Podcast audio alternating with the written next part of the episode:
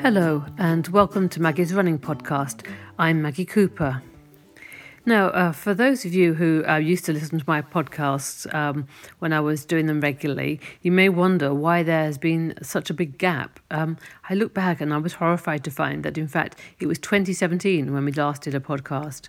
Um, and the main reason for that, well, there were a couple of reasons. One is that it, it, we were both very, very busy, and um, it's quite time consuming doing the podcast, and especially to find, trying to find time to do them together became uh, really a big barrier to, to, to, doing them. And secondly, as you uh, may remember, I did have um, injury. I had plantar fasciitis. And it just took me such a long time to get over that. And although I was doing some running, it was never really at a level that I wanted it to be at. And so, um, you know, it was very difficult then to talk about running when I wasn't really doing that much running, or certainly not running of any, of any substance. So, um, so that's why there was a, a, break. Not because I really stopped running or there was any pro- particular problem, but just because it was um, it was very difficult really to fit it in.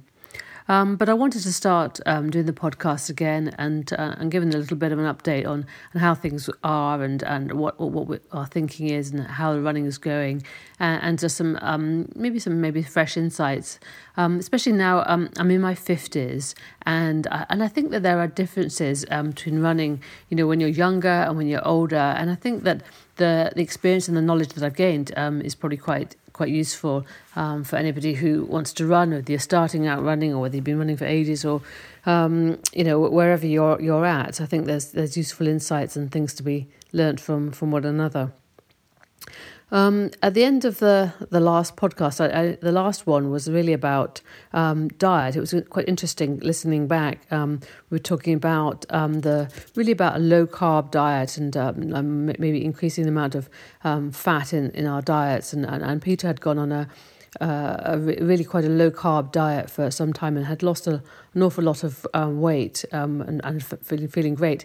And in fact, I, I had done that diet um, myself to, to some extent, maybe not quite so, so um, religiously as you want to say, but um, and I had also found it to be quite beneficial. But at the time of the last podcast, I think that I had sort of started to eat more carbohydrates. And it was interesting listening back to find that I hadn't been that well. Whereas now I think that I'm a bit more conscious really about not eating too much sugary stuff, and I um, still trying to eat more more fat than I sort of would have done when I was maybe in my twenties and thirties.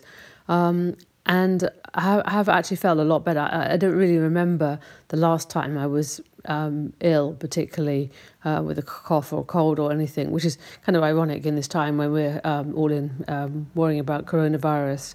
So um, I, I feel that there's has been a lot of benefits to, um, particularly for me, for increasing the amount of fat in my diet. Um, and I would say that my diet is, is a lot more balanced. It's not that I really eat very low carb, I, I, I certainly don't, but um, I don't also don't eat really, really high carb. So, um, whereas before I think I did, I eat a lot of pasta and, and cake and um, you know that type of um, uh, high high carb um, food. So I just thought that was just an interesting interesting insight. So um, for the but for the rest of the podcast, I'm really going to talk about some of the um, other things which I have been doing, especially during these last um, couple of months with the running and and really how things have um, been going.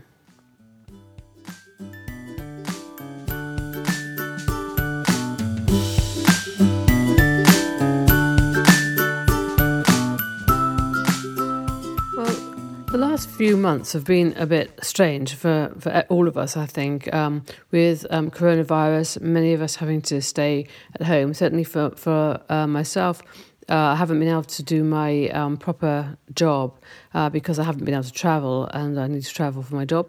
Um, but I have been very busy with um, some community work and um, other bits and bobs. So I haven't been um, just sitting at home doing nothing, but I also have had more time than I would normally have. And for me, for the, for the running, this has been a fantastic opportunity. I felt I've been able to train. Almost sometimes I feel like oh, I'm training like a professional. Um, well, I'm not quite training like a professional, unfortunately, but um, but it, but it, certainly there's a lot more um, time in the day to to do stuff.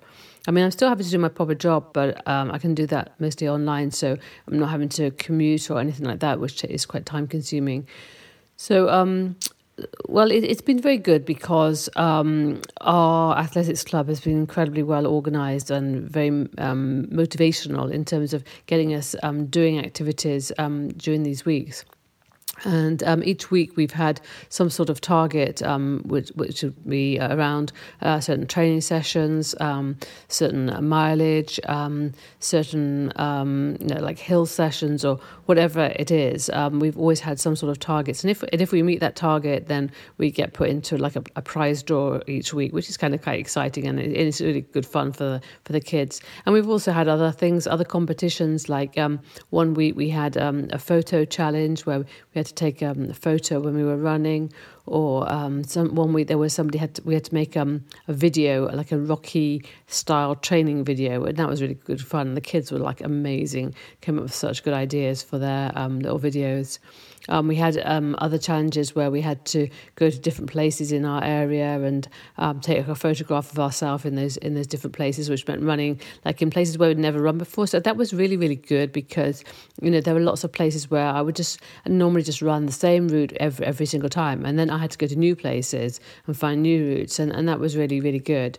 Um, I'm not necessarily sure that I would uh, go out of my way to to um, to run somewhere that was so far away sometimes. So it was like um, sometimes they were like 20 minute drive or something away. And I don't really like to have to drive to, to go to my run. But on the other hand, it was it was great to be somewhere different and sometimes in the countryside and, and just um, especially with the weather being really really good, it was it was really good fun to, to do those types of things. So one thing I think I, I learned really was that um, it, it's it's good to um, go outside sort of your comfort zone, whether that's in terms of um, doing new sessions or doing sessions in different places or whatever. But the, the thing that has been really difficult though is really running on, on our own or something on my own. Um, maybe if you've got like um, a husband or wife or a child who, who can run with you, then it's it's different. But there's really nobody else in my family who want to run. I mean, my son actually is quite um, quite good and quite able, but he doesn't really want to do it, and probably doesn't really want to do it with his mum either. So, um, and actually, if he does actually get any um, do any running for any length of time, he, he's very quickly faster than I am now. So um, that's again is a little bit frustrating for me. So um, just having to do those sessions on my own has been quite hard. But with the motivation of the club and being able to do, um, you know, if because we know that, that, if you do the session, you know, you put it on Strava, people see that, um, you get put in the draw at the end of the week. You know, all these types of things are kind of little motivations to to getting things done. And it's really very much felt like um, a family within our athletics club. Um, people um, all sort of rallying around each other, supporting one another, and that's been um, just incredible, really, really good. And the other thing that we have had is that we have had various um, of these virtual races.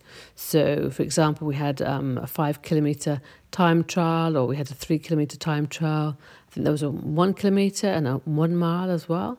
Um, so um, we've, we've run those. So um, and I and I, I have found them really hard uh, because I really don't like running those things on my own. I'm so, so competitive that um, I kind of almost like need somebody else to to beat. Um, I'm just I beat myself. It's like n- no fun in that. But trying to beat somebody else for some reason for me that kind of spurs me on. Um, but some of the kids again have just been absolutely incredible. Their times are amazing, and it kind of shows that like good consistent training really does pay dividends. But one of the things, the key things I wanted to say was um, about these um, different sessions that we've had to do. Yes, of course, they've contained sort of norm, normal staples of a, a long run or a tempo run, of intervals or hills or, or whatever different types of sessions that you can think of. But they've also had we've also had to include um, one, uh, two, sorry, sessions of strength and conditioning, um, and I hadn't really done that much before. I think that one summer, maybe in 2016, I did a lot of, with the Nike Training Club. I did a lot of um, those types of exercises. But since then, I haven't done so much um, because, because it, well, for me, I find them quite boring, but um, also they're quite time consuming. Um, you think, well, I would rather run for half an hour than do strength and conditioning for half an hour. But actually, I think that's probably a really bad attitude.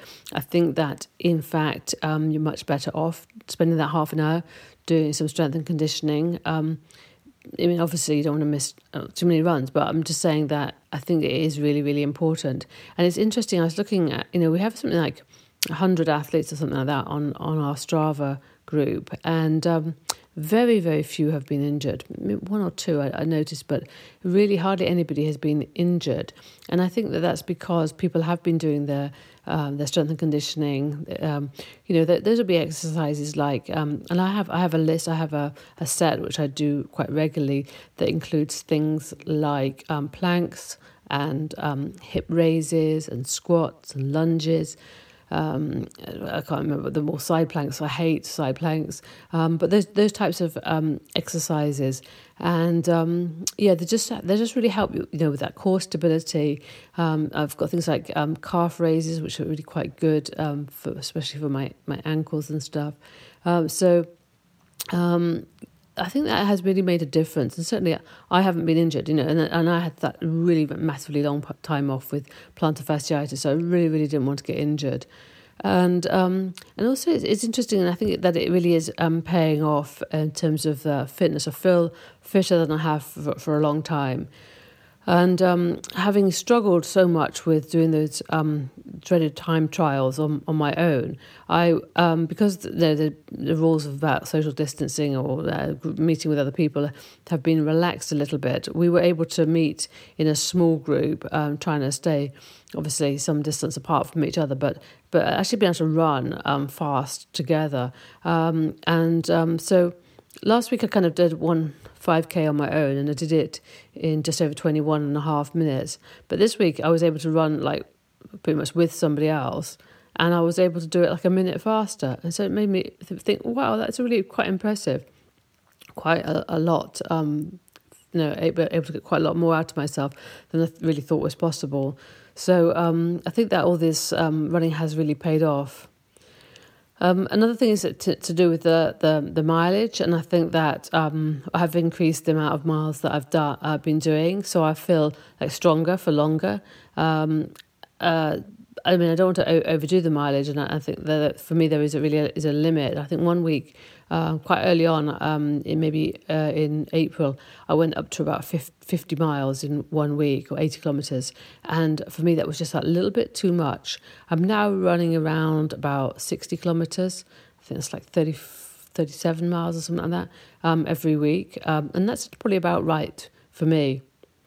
It was interesting. I le- listened to um, uh, like a, a, webinar thing by a um, guy from South Africa called Coach Parry, and he was specializing in uh, training um, over 50s. And he was like saying, you don't want to train like you're in your 20s or probably like a, a teenager. Um, uh, because it's different for when you get older and you need a, that little bit more rest. So I have been trying to be mindful of that. In fact, the exercises that I've done, been doing with the strength and conditioning came from his um, his coaching.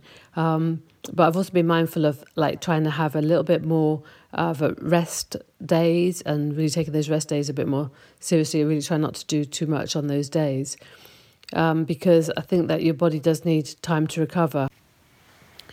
Well, that's probably about all for this week. Um, I hope you've enjoyed this um, update on the running, and um, hopefully, there'll be another podcast next week. Bye for now.